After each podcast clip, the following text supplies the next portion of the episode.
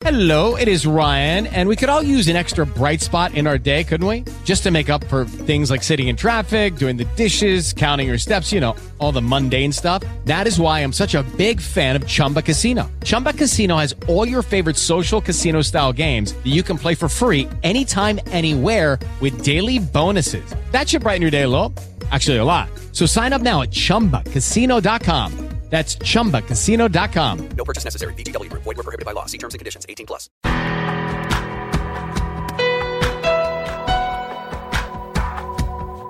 Welcome to our program on Kardec Radio.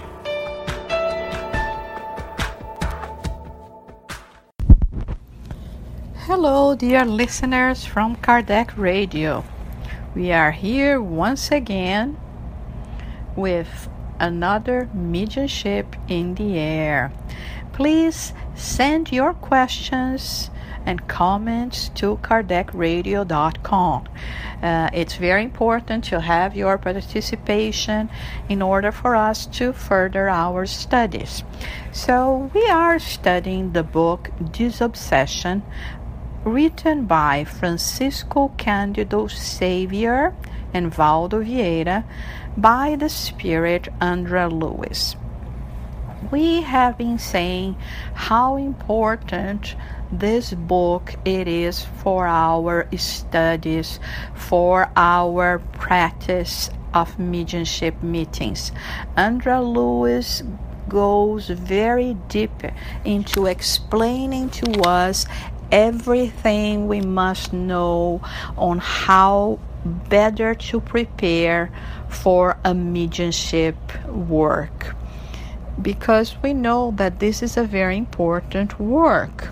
And um, we need to be very careful when dealing with forces, with uh, spirits that are invisible to us and to or at least to the majority of us. And so we have to establish a proper ambience uh, a serious uh, number of participants in order to guarantee that we are going to have the best results and are not going to be affected by um, spirits that may, in a way, uh, decide to interfere with us. So we are now in chapter 18 when André Luiz talks about medical isolation. Disobsession is in itself medical assistance of a most serious nature. Of course, when we think about it, it is uh, we understand that we are body and spirit and we need uh, the healing also for the spirit. In fact, from the spiritist perspective, we understand that all the illnesses that we have in our physical body first establish themselves in our spiritual body. So, in this sense, when we are talking about this kind of assistance, we are talking about a, um, a medical assistance of a most serious nature. So, he continues by saying, it is important to understand that the physical space surrounded by the four walls reserved for it has the importance of an infirmary.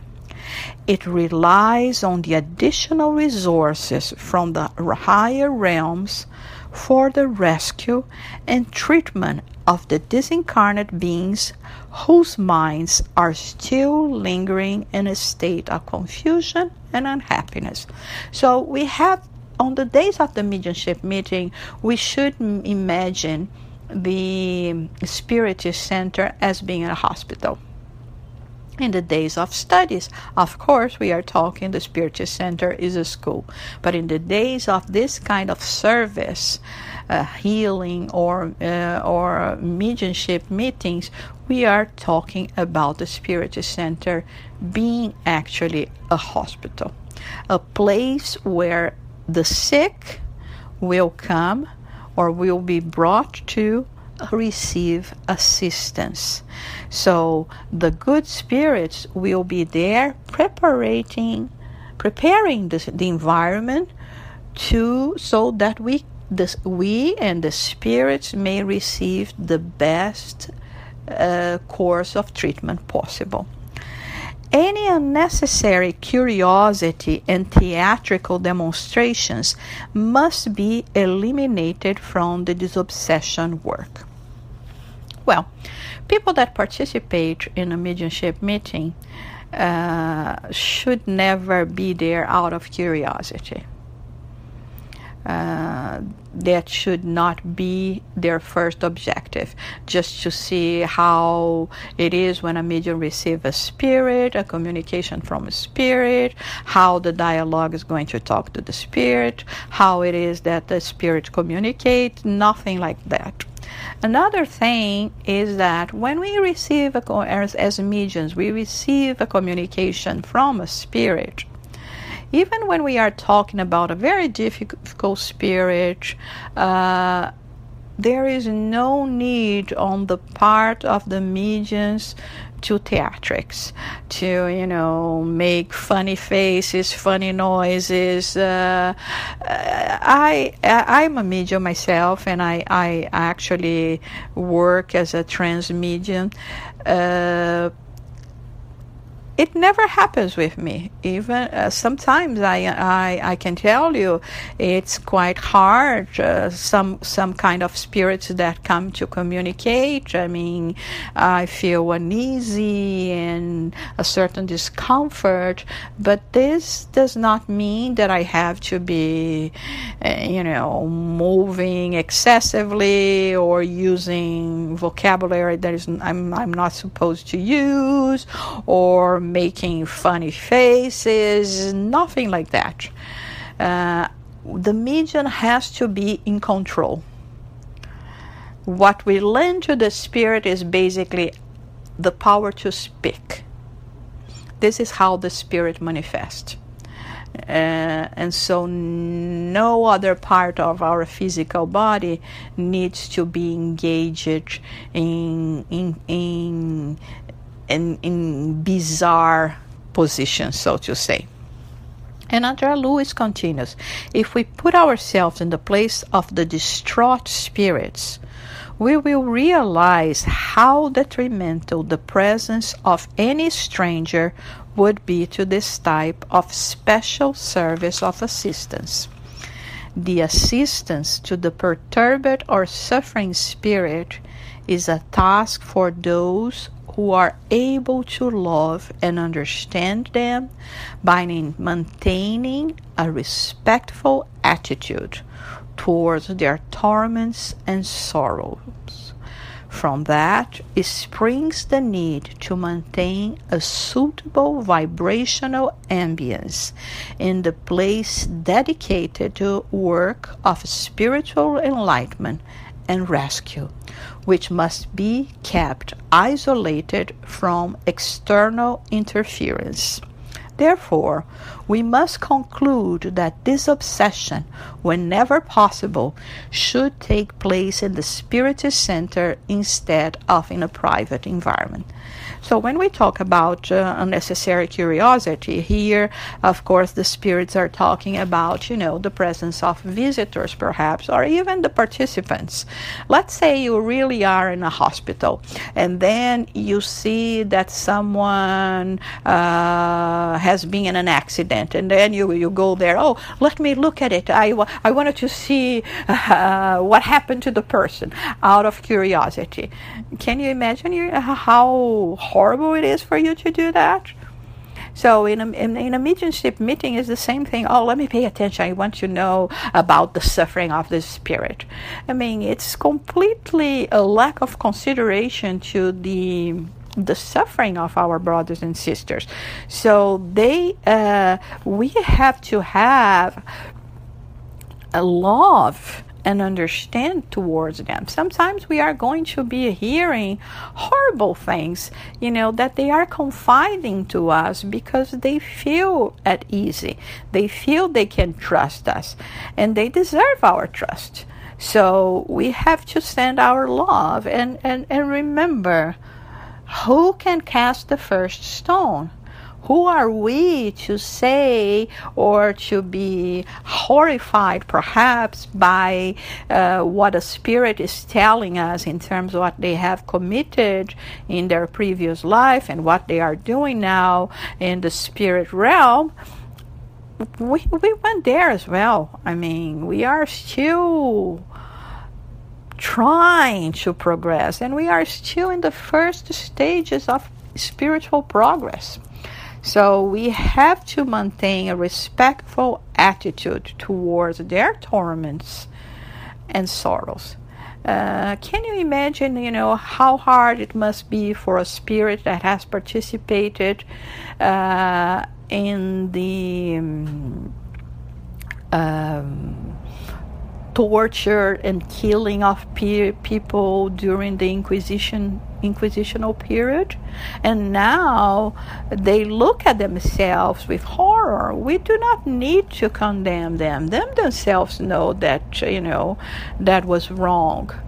Uh, and now they want to make amends. They are suffering. And it, it's it, we are the ones that have to be there for them reminding them that god is merciful and that they will have opportunities to make amends and to grow.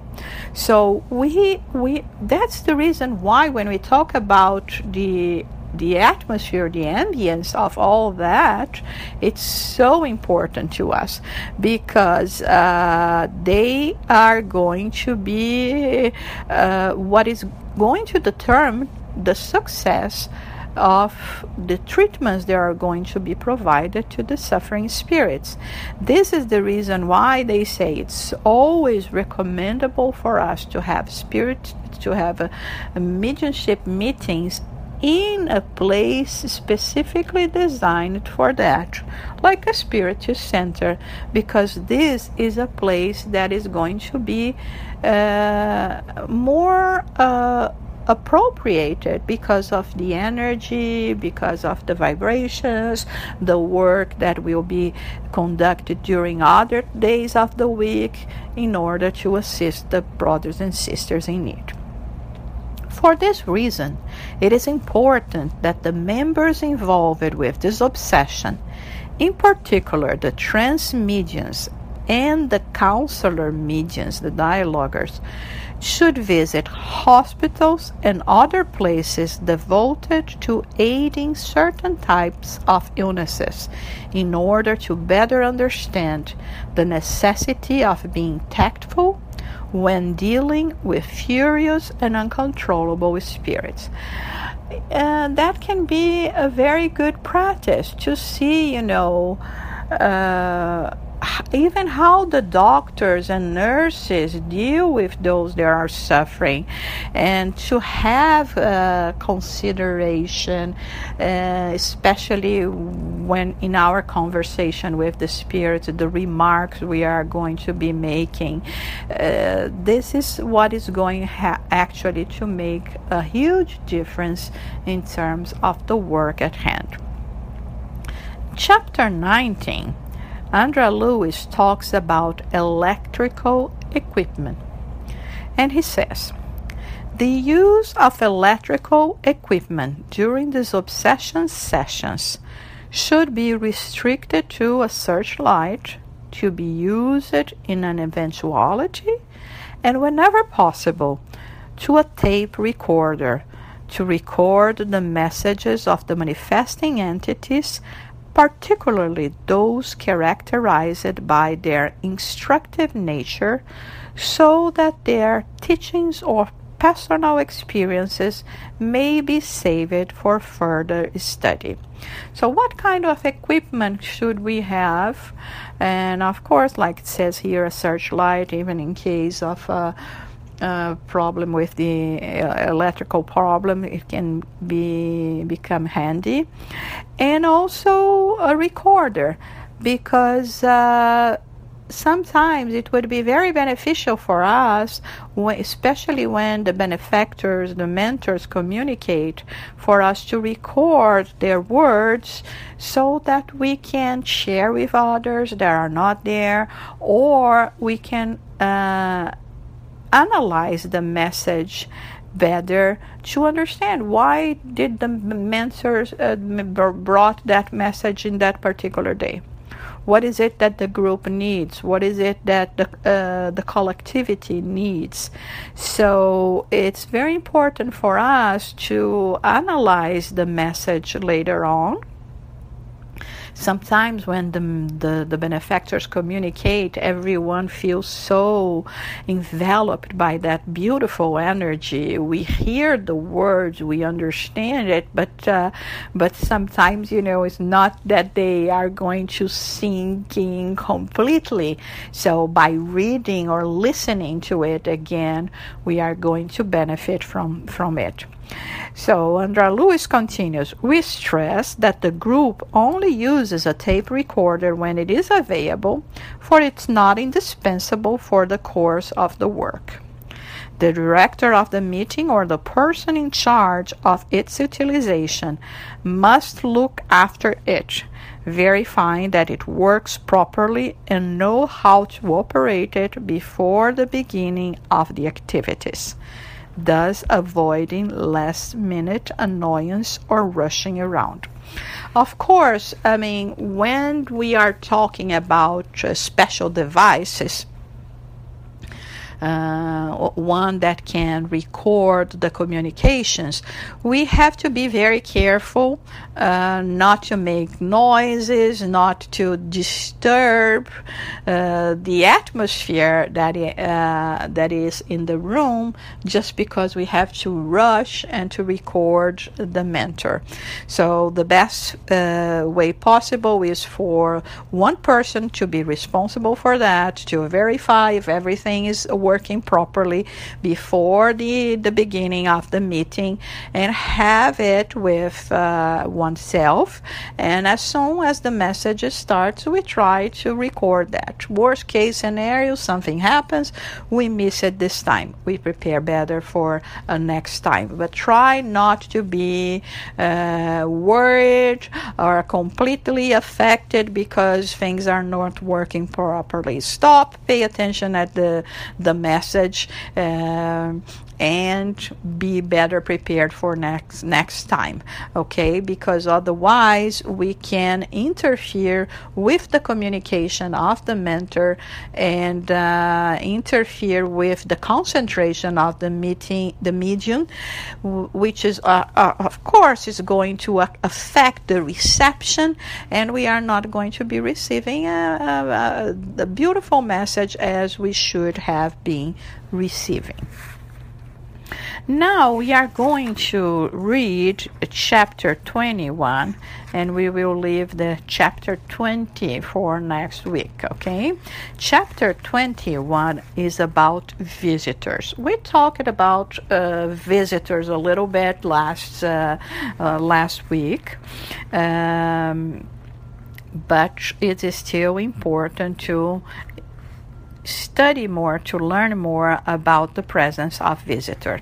So, André Luiz says the following that disobsession work must not be viewed as a department for social favors, which, although well intentioned, would not be harmonious with the task of spiritual assistance to be projected for the benefit of our disincarnate brothers and sisters who are tormented by bitter difficulties. So,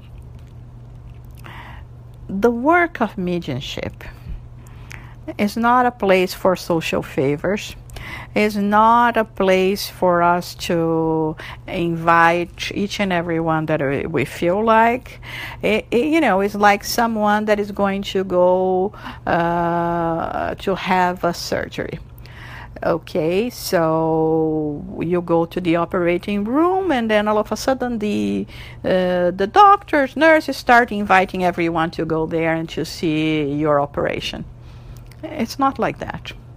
Okay, of, of course they can invite uh, students they are going to be learned or, or uh, so we are talking about people that are preparing themselves that will go there with the aim of learning not out of curiosity not just because i'm a friend with uh, the doctor and he's inviting me to see this or that because it's going to be something interesting and andré luiz continues however there may be times when a fellow worker of the Spiritist enterprise may be granted permission to attend a meeting.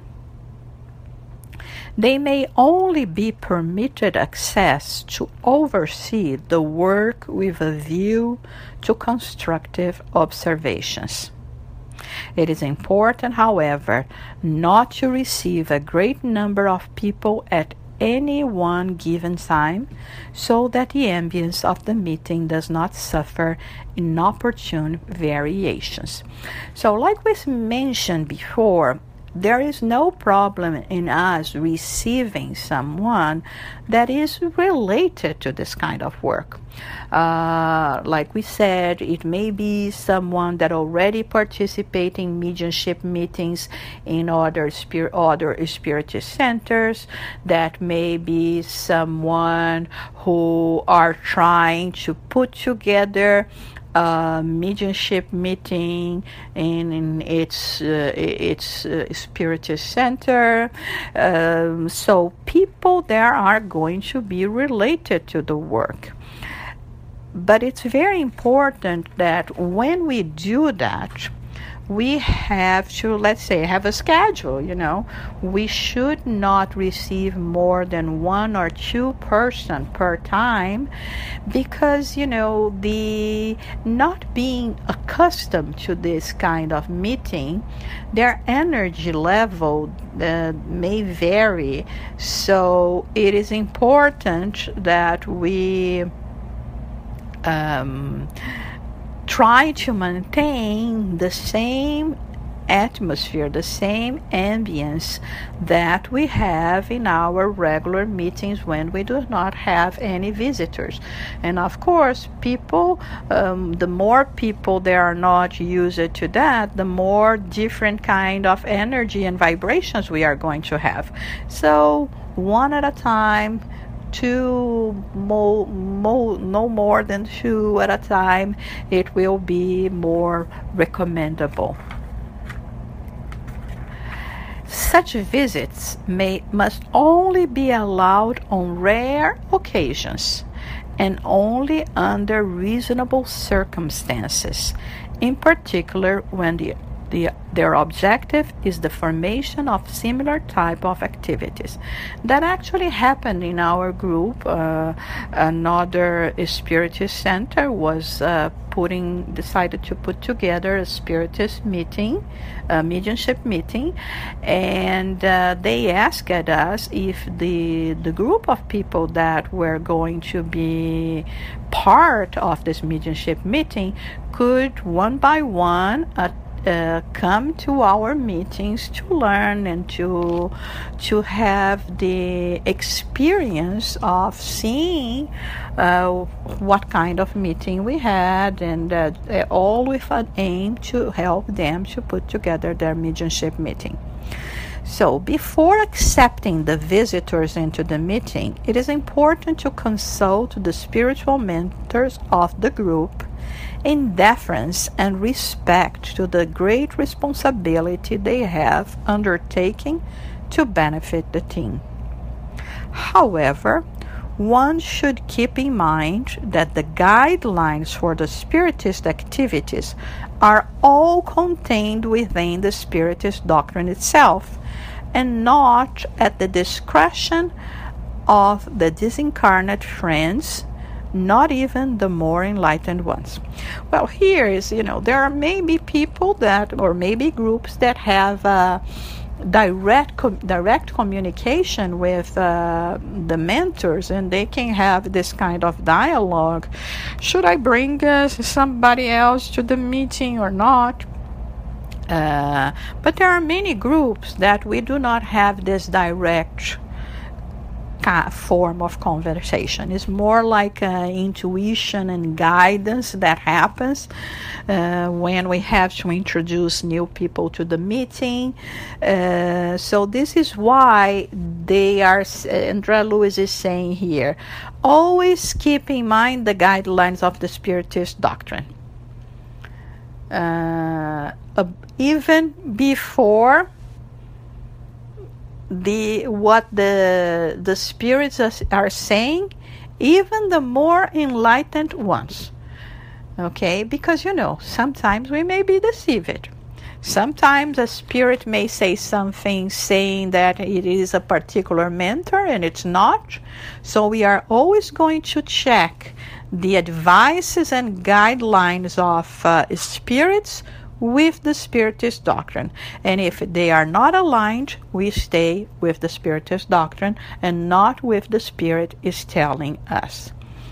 Uh, and another thing that André Luiz says here is note that in such cases the visitors do not need to be present for more than three or four meetings. So when we have visitors, like it says here, uh, especially when their objective is the formation of a similar type of activity, if they participate in, André Luiz says three, four meetings. Um, I would say also it can be just two meetings or even one meeting, uh, but let us remember not according to André Luiz, not more. There is no need for more than four meetings. Again, we see how important this little book is for us in terms of uh, being safe and organize a mediumship meeting in the best way possible. We should never disregard the importance of those valuable pages. In fact, I, I, think I have already mentioned that to you.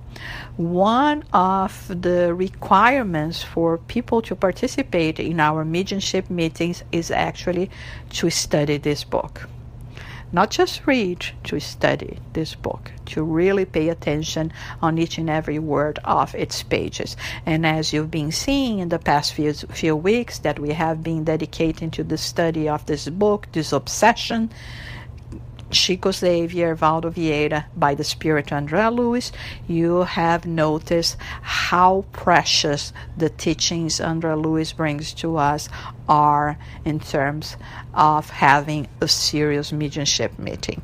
So, with that, we go to our final prayer, thanking the good spirits for the guidance, for the inspiration for the work we are trying to do to help our brothers and sisters who want to put together a way of communicating with the spirits, of bringing these two realms together in order to benefit us all.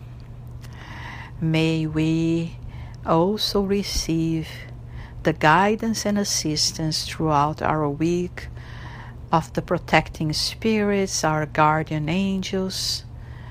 Also, thanking our brother Jesus and our Heavenly Creator for all the blessings, all the opportunities we have, and ask as well for the blessings of our loved ones, and that we may, in our day to day lives, live as much as possible the precious teachings that we have received from our brother Jesus. Thank you for listening to Kardec Radio, broadcasting live every Saturday morning at 11 a.m. Eastern Standard Time. Email us and share your comments at www.kardecradio.com. Until next time, we wish you many blessings.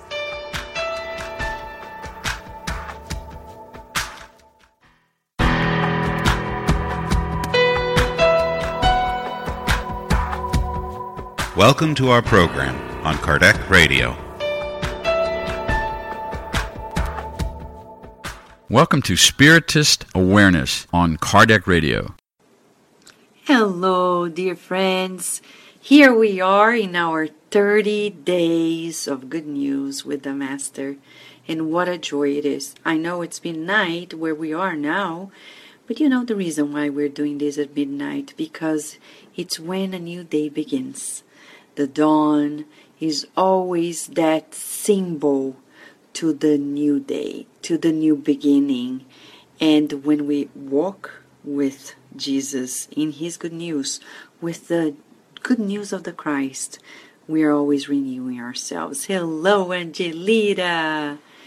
And today we are here, chapter 10 of the book Good News, Boa Nova. It's yet to be published in English, but here we are.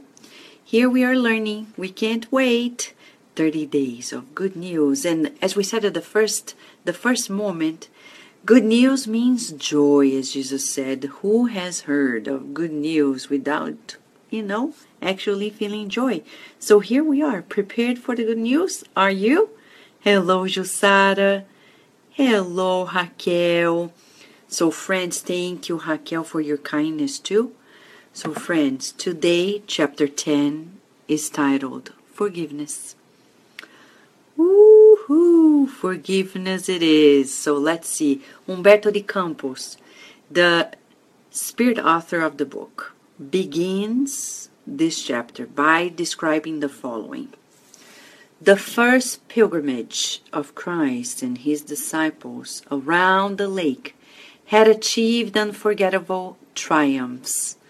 There were troubled, ill people who were thankful for the relief they anxiously sought for, humble workers who became fulfilled by the holy consolations before the divine promises of the good news. Aha, hello Solange. Hello Elder. Are you Santa, Elder? I just saw it on Facebook. you know, I'm mentioning the names of all of you because so we feel we are all together learning with the Master, not me, Master Jesus. Hello, Adilson. So, let's stop for a moment. Who was receiving the consolation? people who were ill, humble workers, people who needed hope, consolations like the works done by the Caravan of Love, by the works done by Spiritist centers in general, by churches, by anybody who not necessarily needs to be affiliated with a religion. What is important for us is to know that Jesus didn't go preach, preach, preach, preach he would talk one on one. Do you remember? I don't know, maybe I mentioned that in Poland, Stephen, but I'm going to recap here since we're talking about the accomplishments of Jesus' pilgrimages. So, there was a true case of uh, a spiritist speaker who came from Brazil, and he gave a talk at our spiritist group in Virginia when it was a group. And we had uh, an uh, Arab woman who became acquainted with Spiritism, was studying with us. She got to know she had cancer. And she said, Vanessa, can I talk to the, spe- the speaker later on because he seems to be so fantastic. I think he has he must have an advice for me regarding some questions I have. I said, I don't think he's going to mind it. So at the end of the talk, I asked, Can you please talk to this person? And he did. But when we got home, he told me, Never, ever, ever do this again. I'm here to give talks. I'm not here to talk to people about their problems. I'm not a psychologist. I was like, astonished. Really? Ah, uh, I've never heard of that either. Because Jesus didn't speak and then left. He was going to talk to each and every person who needed and apply the laying on of hands. So it's great to share the knowledge, but it doesn't suffice. I'm not talking about spiritist meetings, I'm talking about our daily lives. Daily lives. We need to walk the extra mile, right? Yes. Hello, Cesa. Hello, Gustavo and Rudy. Thank you so much for sharing with us your wisdom as well, your knowledge. You know, Jesus is really wise, really knowledgeable, really loving. Hello, Monica. Thank you, Gustavo. Okay. Drive safe. So, friends, but what happens next? He says the triumphs, but he says, however, those activities started to call the attention of the stringent Jews who saw Jesus as a dangerous revolutionary man.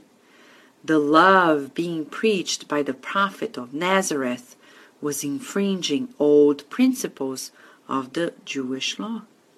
And that's exactly how it is. That rigidity inside of us when we see people easily being emotional, being uh, feelings with feelings. We're like, oh, oh, oh, we step back and like, this must be wrong. This is not right. And sometimes we play the parts of the Pharisees. Let me see what it is. Let me double check. And then we start bad mouthing to other people, say, Oh, did you see what they're doing? Because it's succeeding, it's conquering many hearts, and we are afraid. Yeah, we have to pay attention to this chapter. The lord of the land carefully observed the lectures given to the slaves, who showed immense joy from the hope of having a new kingdom, which actually they could not understand. The most selfish people pretend to see the generous prophet as a common conspirator who wished to intensify the popular rage against the domination of Herod. Others assumed him to be an unusual wizard who should be avoided. Mm. In psychology, we learn that we see most often than not what is inside of us. Uh huh. And when we can't accomplish those things, sometimes we go and become envious of others. Right? So we need to be careful.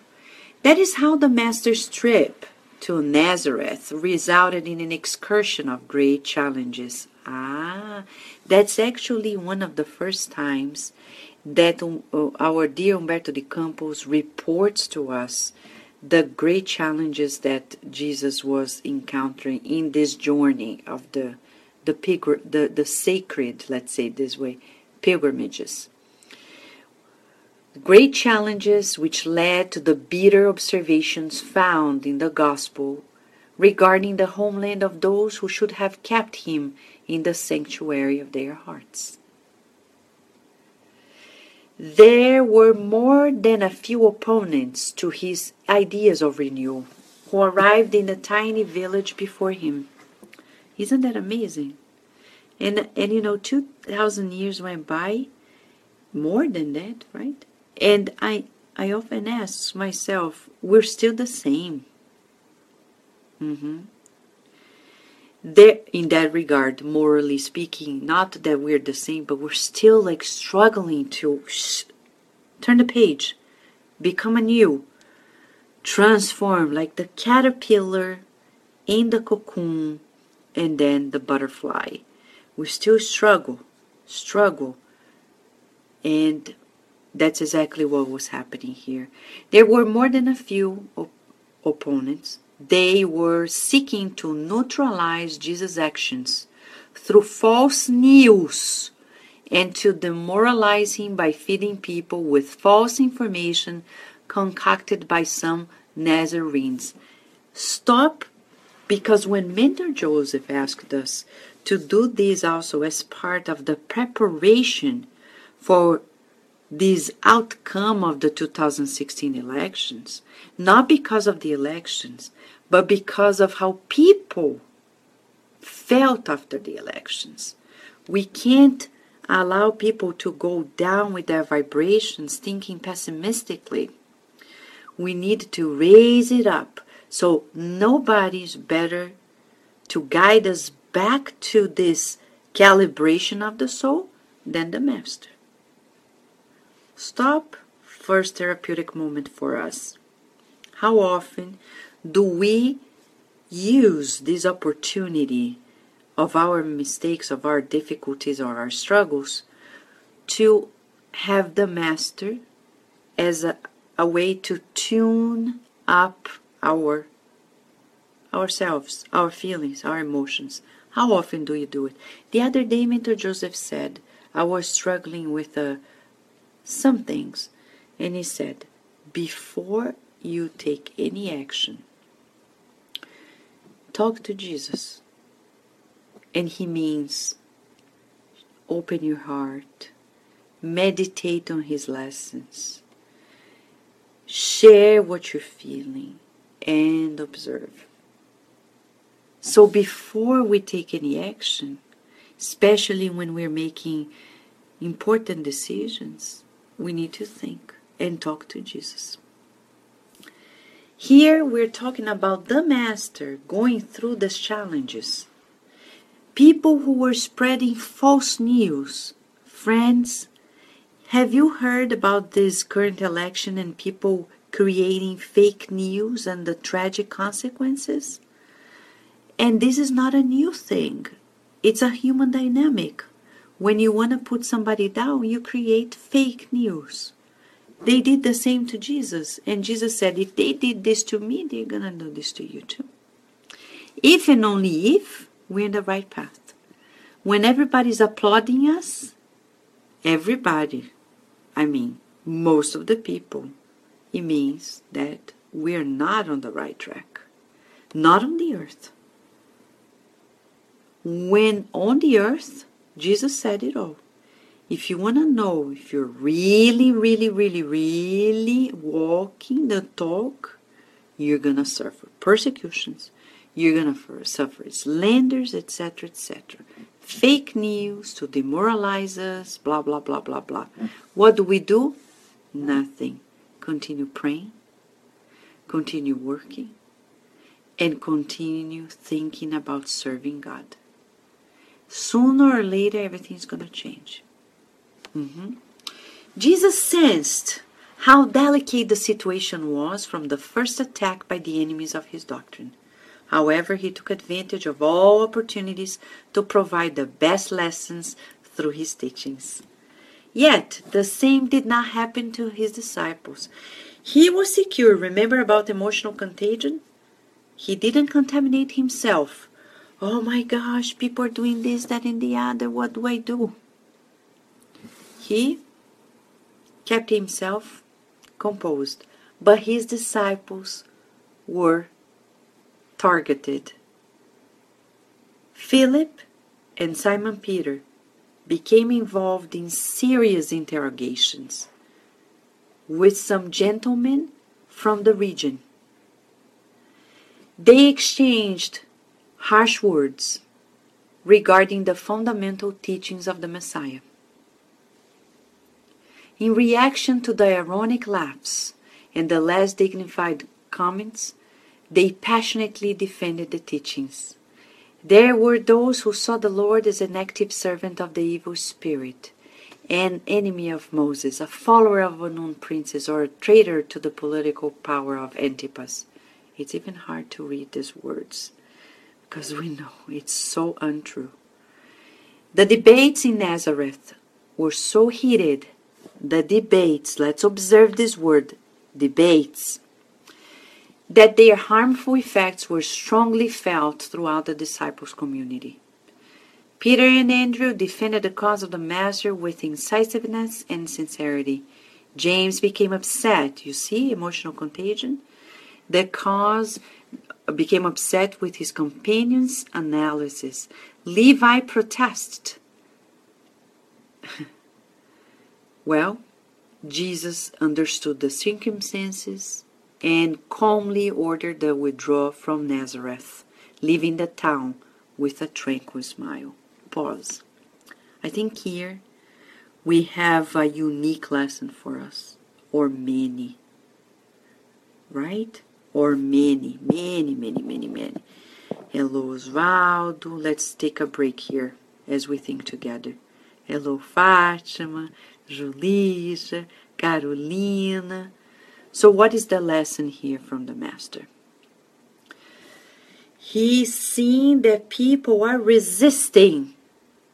He is not a master of imposition.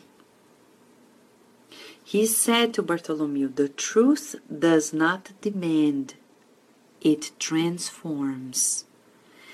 He saw people were not open. What is he gonna do? Hello, friends. I am the governor of the planet. How come? Don't you know I'm the Messiah? Blah, blah, blah. No. What did he do? He retreated. He retreated. Why? Was he afraid? Was it an act of cowardice? And you're right, Elton. History repeats itself. Why? Because human nature is so alike everywhere, independent of the time. This is our human nature. That's how we are. But he understood the circumstances first. He understood. And he didn't fight against it. He didn't go there, no, I'm going to enforce. I'm going to make them accept. I'm going to, they have to understand, they must understand how often in our lives people don't understand us. And we keep pushing, and we keep pushing, and we keep pushing. It doesn't make any sense. Leave them alone. They don't accept. They, we understand, and Jesus is teaching us calmly. He ordered the withdrawal. He didn't create a revolution saying, Did you see? They're persecuting us. Look at them. They are this, that, and the other. He said, Let's go away. Let's retreat calmly. People don't understand. That's okay. They are not open for us. That's okay. Is it too much of a proposal from Jesus to us tonight or this morning? Is it to ask us to do this exercise? Think right now of people whom we would love to get along, be on the same page, but it's not possible. They don't see us yet. They see a reflection of their own difficulties, a projection, as we call in, in psychology. And Joanna de Angelis talked about the shadow, like Carl Gustav Jung, the shadow inside of us that old men projected onto others. So those who were looking at Jesus like revolutionary, womanizer, this and the other, they were simply projecting what was inside of them. He wasn't Jesus. He understood and he said, Let's go. It's not going to work. People are not ready. We're not here to fight. And you and I are not here to fight. Let it be. Right? You're right, Elton. Responsibility is the ability to respond and not act, and this is emotional intelligence. We need to practice, and we often say, according to science, the first way to manage emotions is breathing deeply and slowly and avoid resisting. Let it be. Notwithstanding their determination, despite the retreat to Capernaum, the majority of the apostles continued debating because they could not understand why the Master had not done anything to react against the poisonous insinuations that had been brought against him. Are you surprised too? Jesus does, didn't do anything? That's a lesson for us. We often think that we have to go and make people understand and force.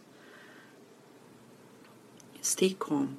But you see, the disciples are debating. Again, the, second time I'm pointing out to all of us, let's pay attention to this word debating, debating, debating. And we are living in a time in which people love debating.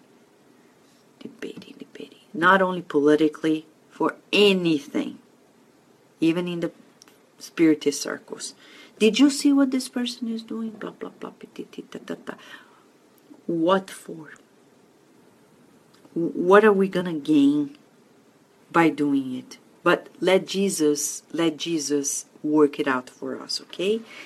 Let's observe this. Some days later, you see, Jesus is never like boom, impulsive, never. Some days later, he let the disciples debate, waste their time, debate, waste their... Some days later, following the circumstances of the situation, is when he's going to clarify things. Peter and Philip looked for the Lord eager for the clarity of his teachings. But let's remember, it only allows this to happen later. Jesus could have called them and said, Don't do this, don't waste your time. He didn't do anything. Remember the concept of just, justice, in the Spirit's book by Allan Kardec. Law of love, charity, and justice, or justice, love and charity, whatever sequence. For now, we're not focusing on that. What we're focusing is on the spiritist take on justice. Everything is redefined by spiritism. Justice is when we respect the rights of everyone. Respect means what? Leave it alone. If you know somebody who wants to write a book that talks about nonsense, do not make an effort to prohibit this book to anybody. Go write a book that is about good things. That's what Jesus do, did. He didn't stop and say, Hey, you, you are writing a bad book. That's not how you write it. He respected it. He didn't talk bad. He didn't judge. He didn't do anything he wrote the book he thought was more appropriate. Therapeutic moment for us? Where are we in regards to being just? 0 to 10. 0 to 10, it's blinking. 0 to 10, zero, scale. Inner journey, self knowledge, which is so important. Where do we think we are? Are we just? Zero being not at all, 10 being oh yeah. we need to bring some sense of humor here because it's not easy to talk about this. Uh huh. And you know, some people tell me, Vanessa, as soon as I get to know the Spirit, I feel so guilty. But you know, you shouldn't because Jesus didn't make come to make us feel guilty. He brought us good news. The good news that today you're not there yet, but tomorrow you will. Mm-hmm. That's the best news ever. You can look at yourself in the mirror today and see yourself more whole tomorrow. No doubt about it. Sooner or later, we'll be on at another level. It's wonderful. Oh, but I made a mistake. Who doesn't? Right? It's beautiful, right, Raquel? It's beautiful because Jesus brought us good news. Good news that we're children of God, that we are never gonna regress, that we are always gonna progress, and we are made of love, supposed to love and be loving, etc. That's the ultimate goal in life. Why resist the power of love inside of us? Right? It is Osvaldo. So, Peter says Humberto de Campos with naive honesty. He asked, he said, Master, they called you a servant of Satan, and we promptly responded. He's so cute, Peter. Right? So cute. Yes, mistakes are opportunities to learn. Peter is like, And then Philip says, We observe that you never oppose the challenges. For that reason, we fought against the attacks with the strongest arguments possible. They are cute because sometimes we are just like that. People talk about our ideals and we're like, no, no, no, I'm going to tell them. Family members, neighbors, and others. And then we're like so feeling like we have to defend, create arguments.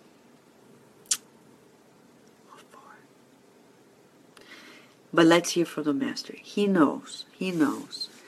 Notwithstanding the heated tone of those statements, Jesus meditated, observed the body language, meditated with a sweet placidity in his profound gaze, while the followers contemplated him anxiously looking forward to hear his word of sincerity and love. Pause. Jesus heard those heated statements. He didn't reply right away. He meditated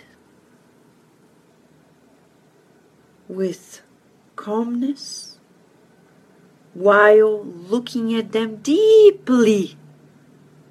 So he was not far away. He was there, but he was in control of himself. Wonderful. People come to you and say, Did you know what people told you about you? What they want to do to you? What they think you are? And you're like, oh, really? Oh my gosh, no way. He was like, Think about, let's picture. Jesus meditated with sweet placidity in his profound gaze.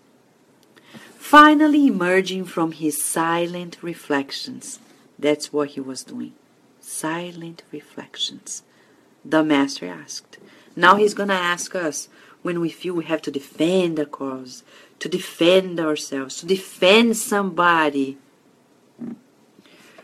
Would we be able to pick up gra- grapes in the bramble would we be able to pick up grapes in the bramble? I would not in any way engage in a sterile argument with my opponents in Nazareth. However, I made sure to teach that the best example is always the one from our own work, the one from our most useful effort possible. In this case, I did not stop operating in my sphere of action so that we were able to get results from our trip to the nearby town, making it beneficial by using constructive words at the opportune moment. Stop for a moment and let's reflect on this. Make sure that the, to teach that the best example is always the one from our own work from our most useful effort possible. We're not going to knock on people's doors and say, Come on, please trust me. Please, don't you see who I am? We need to keep working and doing what we have to do. As Mother Teresa said, it's between God and us. He then asks, what would be the use of long public debates? Aha, I told you, debates. What would be the use of long public debates filled with mockery and sarcasm? At the end, we would have only lesser chances for the triumph of glorious love. We would only have lesser chances for the triumph of glorious love and stronger motives for division and hateful opposition. We should only say that which the heart can testify through sincere actions. Otherwise, the statements would be simply noise in an empty box. Ah, Cesa, you're so funny. Yeah, we're still impulsive on the earth, but we're to get there. And Jesus now is a model for us. You see, if we visualize it like the disciples, Peter and Andrew, heated in their emotions. And Jesus is like silent, reflecting. He's listening and he's pondering before taking an action. But he doesn't spare words. He's very precise. He's saying here to us clearly no debates, no argumentations, no, no, no, no. Mm-hmm. Some people want to preach that we have to sit together and discuss ideas sincerely. We don't discuss ideas for ideas, we discuss ideas for action. And Jesus here saying, we cannot take the opportunity of a debate if at the end of the day it's to create more division in a family, in our neighborhood, in a spiritual center, in a church, anywhere. It's not worthwhile. Mm. And and you're right, Elton. We can't use our social network or the social media for these debates. I remember recently somebody was writing their Facebook. Today I woke up feeling like getting into debate. Come on, my friends, who is going to start it with me? Why do we need to do that? Master said Philip with some bitterness, The truth is that most of the people who were present in the preaching of Nazareth spoke evil of you. They spoke evil of you. You helped them, you were talking to them, and now they're talking bad about you. But who else? Who else is going to be talking bad about us but those who know us? it doesn't surprise us. Hello, Felipe. Yeah, the problem is, right, Elton? Are we creating a noise? Noise, uh huh, would be simply bo- noise in an empty box. Exactly. And then Jesus asked with energy and serenity love, love, love, love, love. I don't think you are you had enough of this beautiful analysis of the emotional body language because here we have another one, Humberto de Campos, you know, grants us the opportunity to know more about the complete Jesus. He not only talked, but he already sent a message vibratorily, body language. He asked with energy and serenity. Energy, serenity. Can we put both together? Very hard. But here we have Jesus. At this level, like energy and serenity. But wouldn't it not be vanity to expect that everyone thinks highly of us? Wouldn't it not be vanity to expect that everyone thinks highly of us? Vanity. So when people don't agree with us, we're upset. That's called vanity. You want to do the exercise? I can feel it. Asking, when is you're going to ask? Oh, yes, we will. Let's all meditate on this. Scale 0 to 10, self knowledge. If we don't feel the scriptures, there's no purpose. We need to do this inner evaluation. Scale 0 to 10. 0 being nothing, and 10 being a lot. Where are you in terms of vanity? Vanity. 0 to 10. Wouldn't it be vanity to expect that everyone thinks highly of Jesus? In the illusions that individuals on earth have created for their own lives, it is important that we always conduct ourselves in such a manner that they will speak well of us without distinction. To please everyone is like marching through the wide streets where lies are the convention.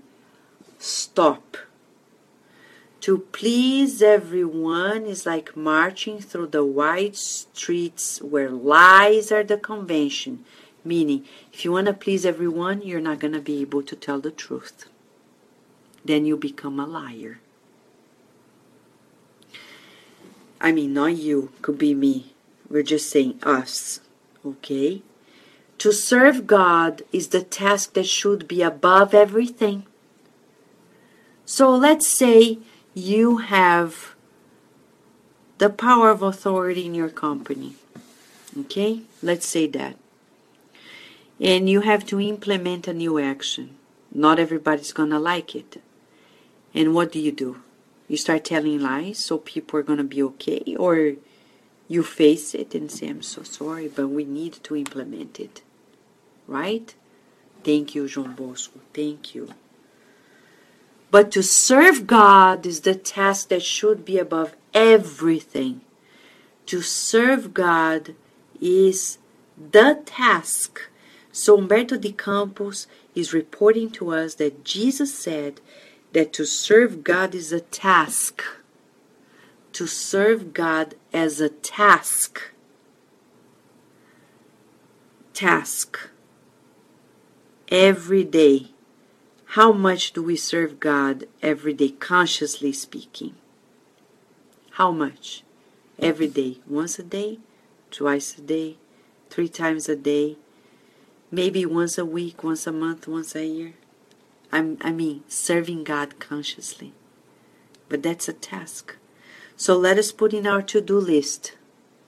First, number one, tomorrow I'm going to serve God. and then everything else. But the number one, serve God. To serve God. Sometimes during that divine service, it is natural for us to displease petty human interests. Philip, do you know any emissary of God who was well appreciated during his time? Do you know any emissary of God who was well appreciated during his time? All bearers of the truth of heaven are misunderstood by their contemporaries. Therefore, it is essential to consider that just that the just concept is respectable, but above all, we need to obtain legitimate approval from our conscience through our loyalty to God. So we constantly need to do that exercise of question 621 of the Spirit's book. The laws of God are inscribed in our conscience, and we need to constantly, Jesus is saying, asking our conscience if we're proved since we're loyal, faithful to God.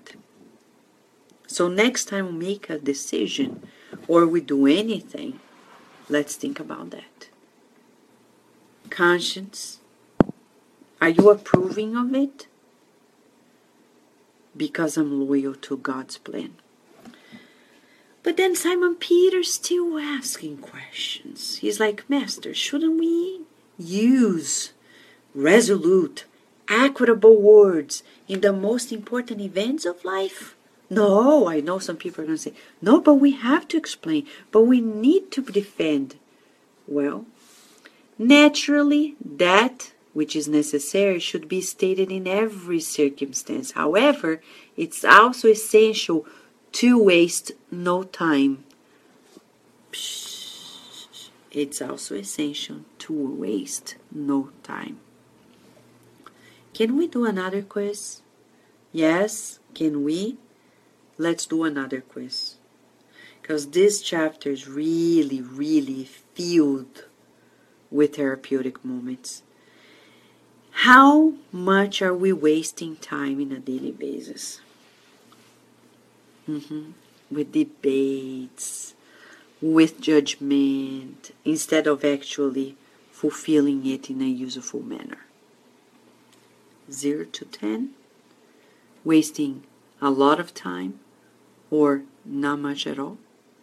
Let's meditate. It's essential to waste no time clearly showing that the explanation did not satisfy him fully, Philip said to the master, Master, your clarifications are indisputable.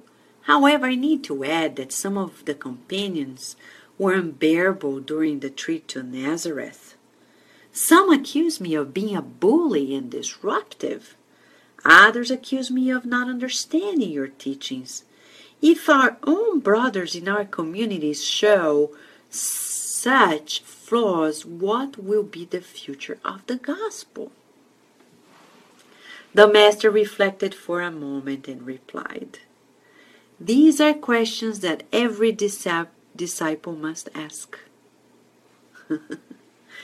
but so that I may clarify, Philip, regarding the community, I must ask Have you already built the kingdom of God in the depths of your spirit? You see, when we're judging others, saying, I can't believe that person is a spiritist and they're doing this, and Jesus is telling us, Have you already built the kingdom of God in your spirit?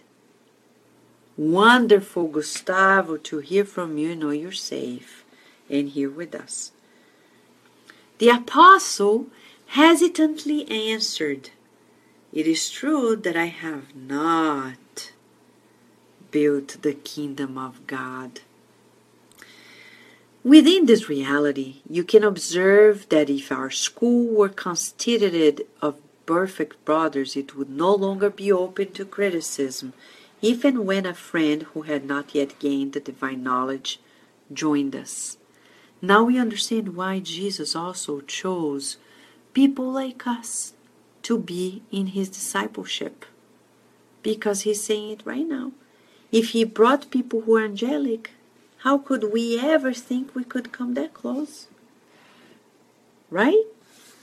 Very interesting. He's an educator. He was not selecting the disciples only for that time.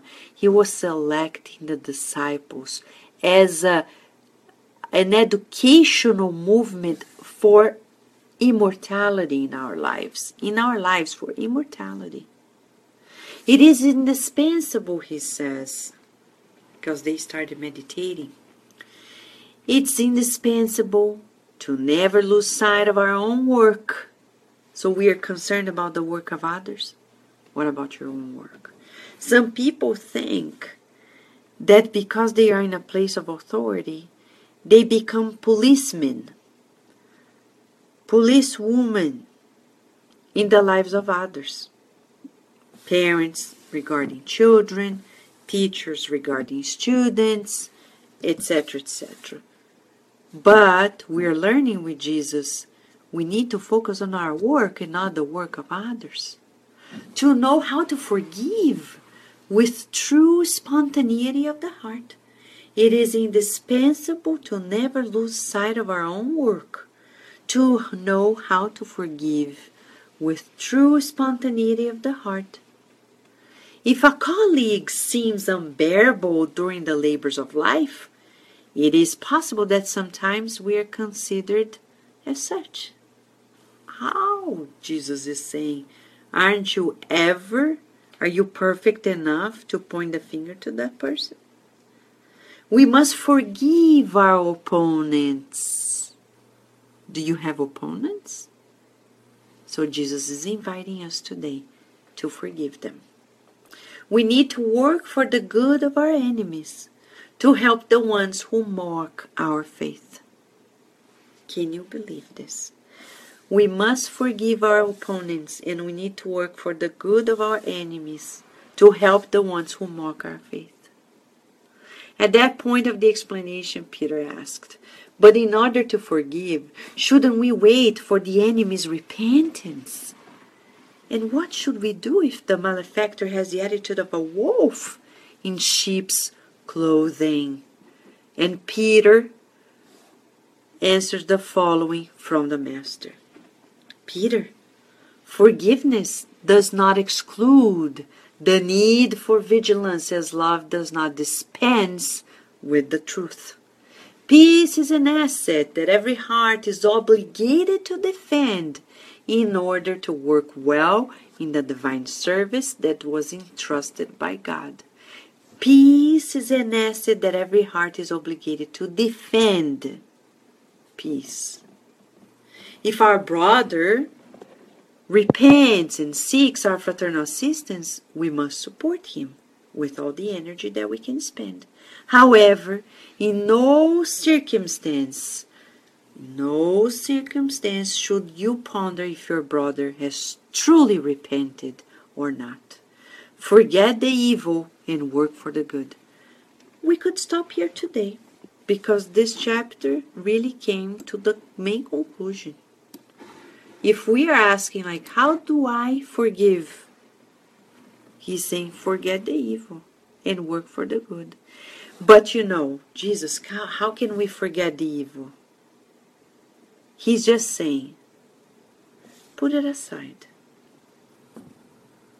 and when you least expect you're not going to see it but if we're constantly rewinding the tape and say this person did this this person did that da da da we are never going to forget it. We're going to keep reinforcing those memories. And work for the good. It's a twofold action. I need to forget the evil and work for the good. When I taught that every man should quickly reconcile with his adversary, I emphasized that no one can go to God with a sense of hatefulness in the heart we would not be able to know if our opponent is willing to reconcile. However, we can guarantee that nothing will be done without our willingness to forget entirely the evils that we suffered. So, we forget at all times we need to, we must forget the evil that was done. Did we hear that? Did we? Let's repeat. At all times, we need, we must forget the evil that was done. It's homework for us. Forget it. Substitute by a new memory. Create new memories. That was when Simon Peter asked his famous question Lord, how often shall I forgive my brother who sins against me? Wouldn't it be seven times? Jesus calmly replied, I do not say to you seven times, but seventy times seven, meaning always, always, always. Always? Mm-hmm. At all times, we need to forget the evil that was done. We need to forget the evil that was done. How? By applying another another memory. Therefore, the Master also took advantage of the slighted opportunities to teach the need for mutual forgiveness between individuals in the sublime work of redemption. He's telling to you and I, those who are on the same page religiously, philosophically. And Jesus is saying, to us. Forgive always.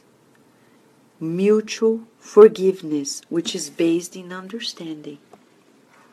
Whether accused of being a wizard, a servant of Satan, a consp- conspirator, Jesus always demonstrated great goodwill towards the lowest spirits of his time Without disdaining the good word at the opportune moment, he worked every moment for the victory of love with the highest practical idealism. On the unforgettable day of the Calvary, you know what he said, right? He revealed to humanity the importance of immediate reconciliation between the spirit and the harmony of life. For such reason, he said these last words Father, forgive them, for they know not what they do. We need to ask ourselves how are we doing in regards of forgiveness?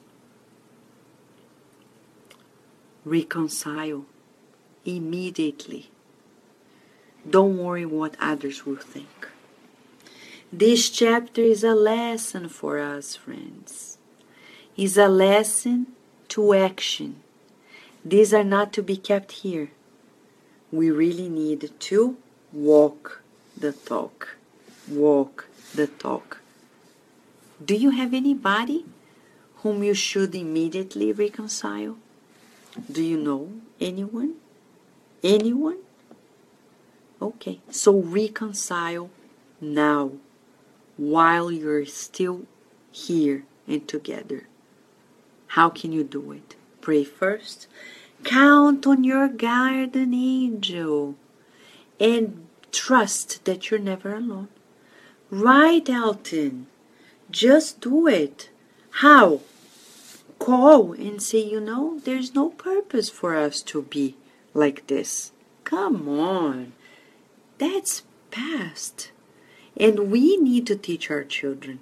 When they come home and say, that person pushed me, that person pushed me, that per-.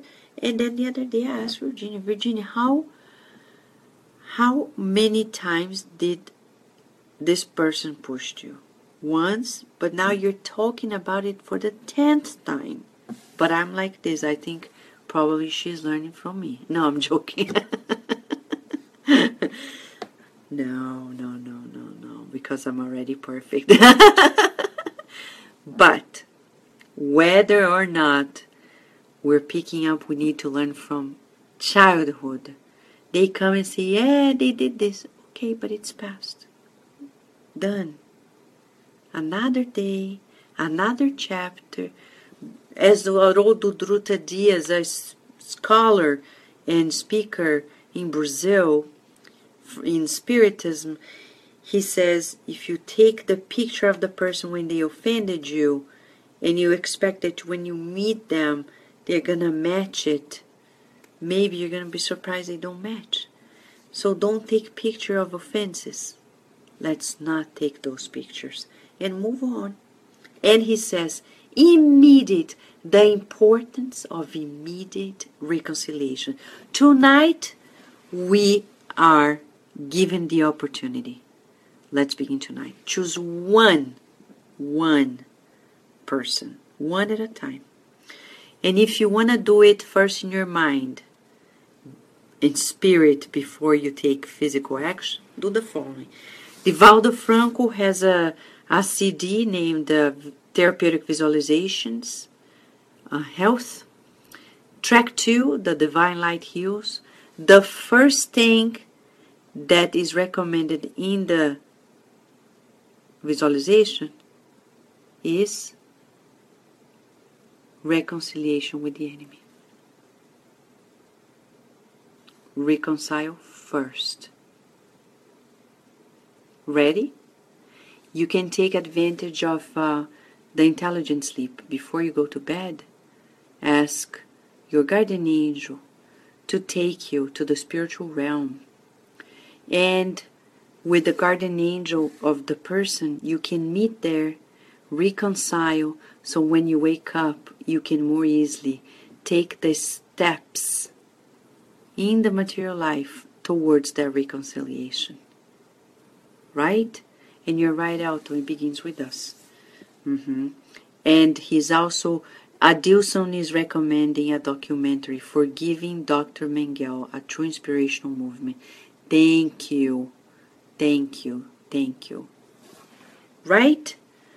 ready for this importance of immediate reconciliation, we're going to feel lighter, more joyful. After all, it's always better to have friends than enemies. Hopefully, we have no enemies. But if we do, it doesn't matter. Let's go and reconcile because it's so good to be in harmony with everyone. Not that we'll be alike, but we will appreciate the differences, be just, exercise the sense of justice, allowing people to be who they are, and allowing ourselves to be who we are, progressing always. Tonight, or this morning, this afternoon, depends when you're going to watch this, and we're going to be talking about forgiveness. We're going to dedicate to this beautiful action of the inner reconciliation with the self, as Andrei Moreira wrote a book about, with the other and God. threefold. Let us reconcile and live better. For now, I'll let you go.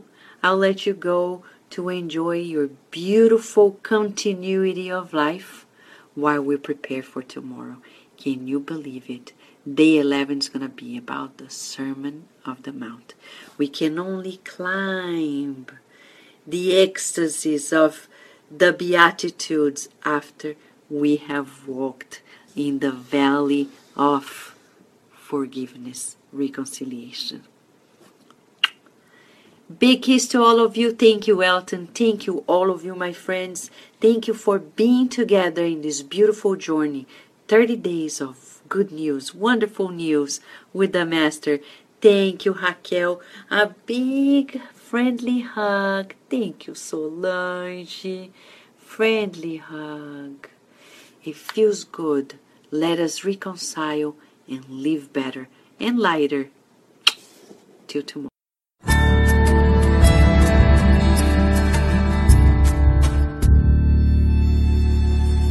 Do not be envious.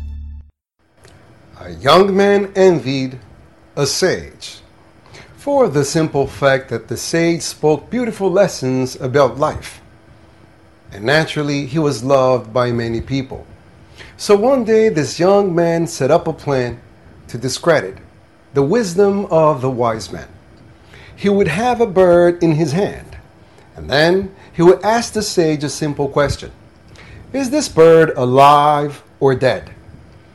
If the sage would answer that the bird was dead, he would simply open up his hand and the bird would fly away.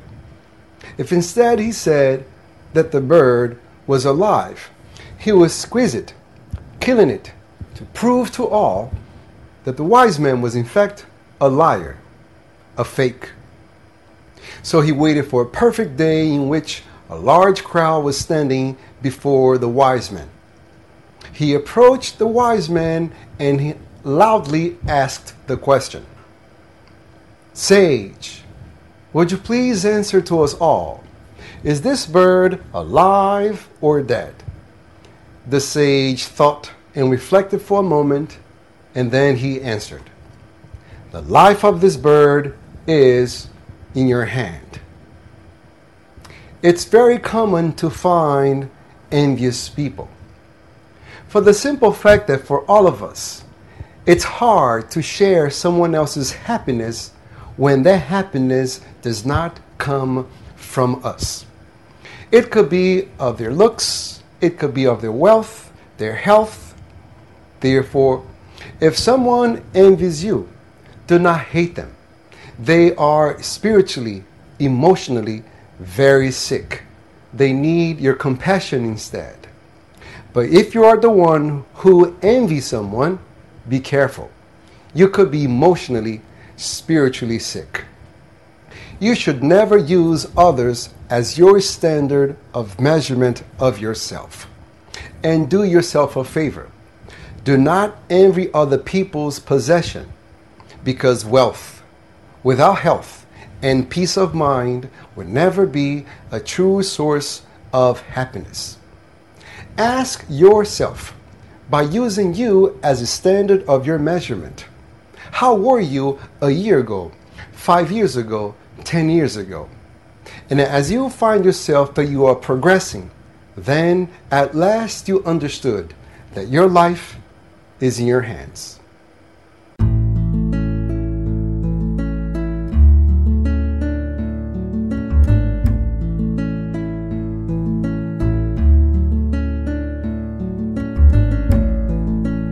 Dear Kardec radio listener, the following inspirational message was taken from chapter 181 of the book Happy Life by the spirit author Joana de Angelis, psychographed by Divaldo Franco.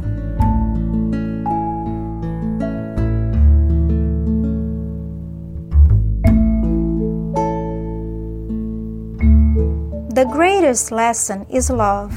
Without it, objectives lose their purpose, leaving the individual at the mercy of his inferior passions. Love dilutes the shadows of negative feelings, impressing the seal of gentleness on all actions. So love all and everything. Practice loving nature, splendid with its sun, air, trees, flowers, fruits, animals, and human beings. Let yourself be moved by the silent invitations that the Father Creator makes to you and spread your emotions over everything, sweetening yourself inwardly. The more you love, the less you will be susceptible to the barbs of evil, because your increased understanding will open your spaces to life, and you will reap only the effects of peace.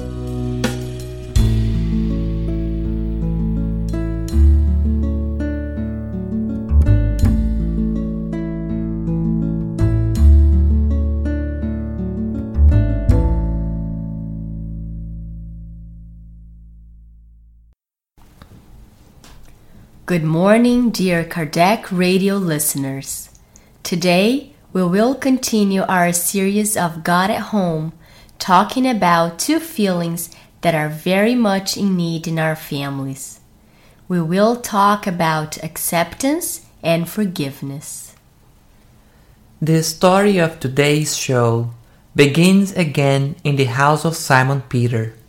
Christ was commenting on the sacred texts when realizing the difficulty of applying the lessons to our lives, Peter's mother in law asked, Lord, what is our life in the home supposed to be after all? We begin to endeavor amongst flowers, only to find ourselves gathering a bunch of thorns later on. At first, there is the promise of peace and understanding. However, stones and troubles soon appear. The home is a school for souls, the temple where divine wisdom gradually enables us to understand humankind more fully. What do you do first with lentils before serving them at mealtime? Well, of course, Lord, I have to put them on the stove and cook them long enough. Then I have to season them in order to make them taste good. And would you perchance serve raw dough at the table? Of course not. In order to make it edible, I would have to bake it in the oven, otherwise. In heaven, too, there is a festive banquet where our sentiments must serve the Father's glory. Most of the time, the home is a holy cauldron or the preparatory oven.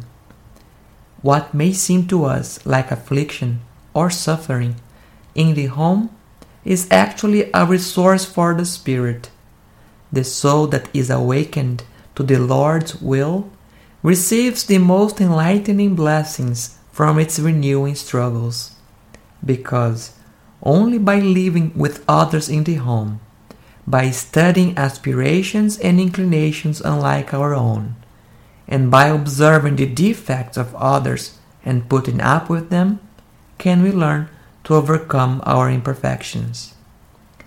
Haven't you ever noticed how quickly a person's life passes by?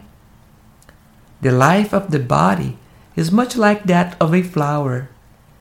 In the morning, it emits a fragrance at night it withers. The home is a brief course on the fraternity we will enjoy in the life eternal. The suffering and natural conflicts within its walls are lessons. We learn in Spiritism that a reincarnation on earth is a brief experience in the life of the immortal spirit. The members of our family were chosen by us in the spiritual realm in order to help us purify our feelings, mend old relations, and steer our evolution in the direction of God. The struggles we go through inside our homes from this perspective lose much of the importance we give them, and gain a divine purpose that motivates us to go on. Those who neglect this opportunity and give in to rebelliousness will need to repeat the lesson in another opportunity, maybe in another life. That's why we would like to propose a family exercise from the book Happy Life. The next time you encounter problems on the rough tests of evolution within the family, take refuge in a prayer of belief in God and invite your loved ones as well. A little inner silence and concentration, your soul in a supplicating posture and open to inspiration. These are the conditions needed to let the pacifying divine response come. Make the climate of prayer a habit, and your family will be in perennial communion with God, and you will find the strength to accept and forgive one another.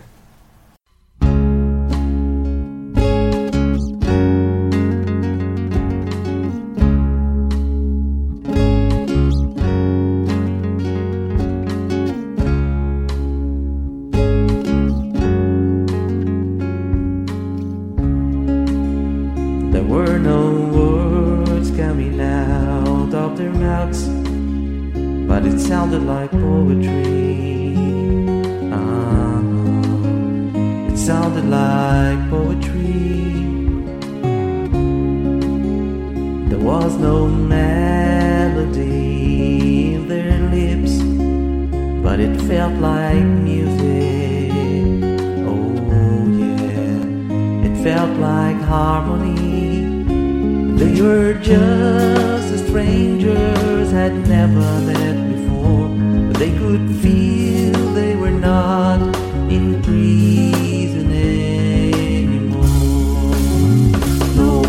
around them, no weight to carry, no ball and chain, no object to lose or keep.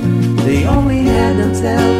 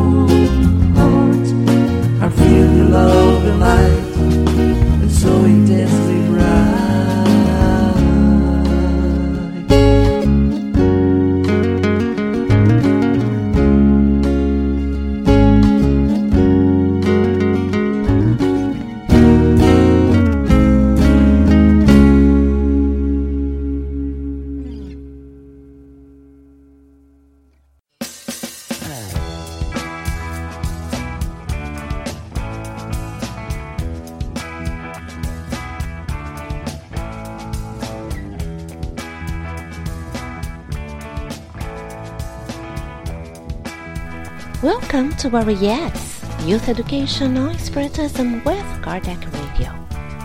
I am Bernadette Liao, and I'll be spending a few minutes with you, inspiring to bring spiritual awareness and the Spiritist teachings to our youth, parents, and educators.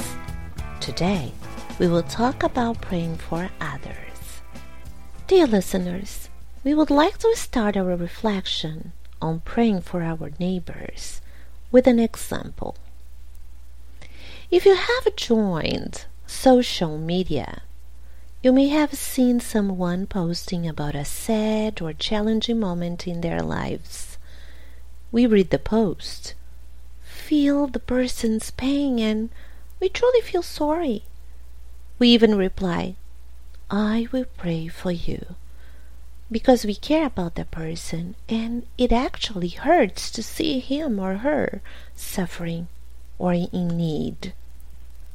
Then, after we mention it or think about our intention to pray for someone, there is a good chance that we will continue reading other posts, watch videos, read posts about politics or people complaining. We look at pictures and we end up forgetting about our first intention, which was to pray for that person. It also happens with TV news. We watch something like a disaster, a family in need, an act of violence. We feel sorry, we think about it, and even say, Oh my gosh, I need to pray for them. But how often do we actually do it? Or we just go on with our lives? The reality is that life distracts us. And we have other priorities, and praying for others may become a secondary thing, even we even pray at all. We forget that praying for others is charity too. It is an act of compassion. Chapter 11, item 14 of the Gospel according to Spiritism, talks about Jesus' actions. It says, quote, What would he have said if he found one of these unfortunate people beside him? Wouldn't Jesus take pity on him? Look at him as a sick, miserable soul and extend a helping hand to him? Now, you may not be able to do the same thing yet, but at least you can pray for him and help uplift his spirit during the time he has left on earth. Unquote. For some, it may be easier to pray for ourselves than for others. Because we usually have this long list of requests to God, hoping we will get everything we've asked for, or that miraculously God will immediately stop our pain, even though that pain might be what we need to our progress. But even when we are in pain, if just for a moment we are able to raise our thoughts and heart to the Creator and think of others, and say a selfless and sincere prayer to the ones who are in need, we will also benefit from it we will benefit from that compassionate and loving energy and feel a balm of peace surrounding us. The same way that when someone is going through depression, it is recommended that the person do some charitable work. By doing good to others, he or she also receives this positive energy. Take a look at Jesus, for example. our great teacher. He was dying on the cross and still he did not pray for himself, but for others instead. Jesus said, Father, forgive them, for they do not know what they are doing. We may think, but I pray for someone and I do not see the results or any change. Well, even if that's the case, do not stop praying. No sincere prayer is ever wasted. Every powerful prayer reaches the person in need, even though we may not see the results right away. It is as if our prayer go to a praying savings account. It is there ready to be cashed. Plus, the prayer will reach the spiritual mentors and friends who hear our plea and can intercede for that person. If we don't see a quick change or improvement, that does not mean that our prayers are not answered. Just like a play that shows a beautiful performance, it takes a long time to be ready for that presentation. There is a lot going on on backstage, just like there are a lot of prayers, family and friends and spiritual guides working with that person that we do not see. But it is working. Prayers always help. Chapter 27, Item 7 of the Gospel According to Spiritism by Allan Kardec tells us, quote, What God will give us if we direct our prayers with confidence is courage, patience, and fortitude. God will also give us ways of resolving situations ourselves. With the help of ideas that Spirit guides suggest to us. In the end, the merit is ours. God helps those who help themselves. Unquote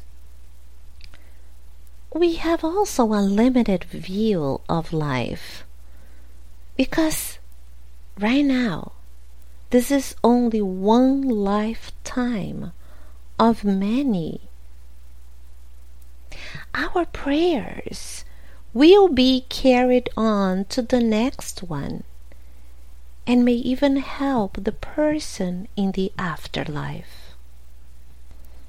Children need to be taught how to pray for others. It is easy for them to think about themselves and about what they want. It's easy to be selfish. So, parents and educators, please take the time to teach children to think of others and pray for them. Children need reminders, and guess what? Adults too. And here are some suggestions of activities that you can do with your child to help him or her to be more aware of the importance of praying for others. 1. Have a list of names of people for you and your child to pray together, like family, friends, the sick and poor. And every day Pick one name from the list and pray. You can also write the names and put in a jar and pick one or use popsicle sticks. 2. Before a meal or during dinner time when you and your family are together, model by praying for the ones who prepare the food you can also pray for the animals You can pray for the people who work on the farm and someone that work at the grocery store that put all the food on the shelf so you can buy it. 3. Pray aloud so you can model. If the child is too little, then you pray and ask the child to repeat after you. 4. Pay attention and catch any teachable moments and opportunities to pray. If you and your child see a homeless person or someone in need, invite the child to say a prayer together. Remember, being sorry is not enough. 5. Use the five finger prayer, or also known as Pope Francis five finger prayer. This is a good tool that many parents and spiritual teachers use to remind and teach children to pray for others. The thumb is a reminder to pray for family and friends. The index finger to pray for parents and teachers. The middle finger to pray for leaders. The ring finger for the poor and sick and the pinky, which is the smallest finger, is to remind us to pray for ourselves. Kardec Radio listeners, even though we are aware of how much praying for others and the world is important, we still need to work on it, making of it a habit. We have a strong desire, we feel the pain of others, we care, but at times we forget and we get distracted with everyday life situations. So this week we invite you and children to pray more often to everyone in the world. Pray for your neighbor, pray for somebody in your family, pray for other countries as we see in this quote by an unknown author. When we pray for others, God listens to you and blesses them. So when you are safe and happy, remember that someone is praying for you. Thank you for listening to Yes. And if you have any questions that would like us to answer in the segment, please email them to Kardec at kardecradio.com.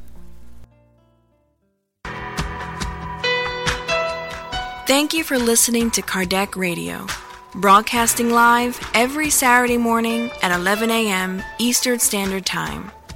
Email us and share your comments at www.kardecradio.com. Until next time, we wish you many blessings.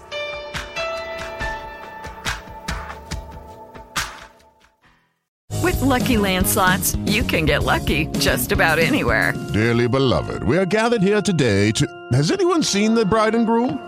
Sorry, sorry, we're here. We were getting lucky in the limo and we lost track of time. No, Lucky Land Casino, with cash prizes that add up quicker than a guest registry. In that case, I pronounce you lucky.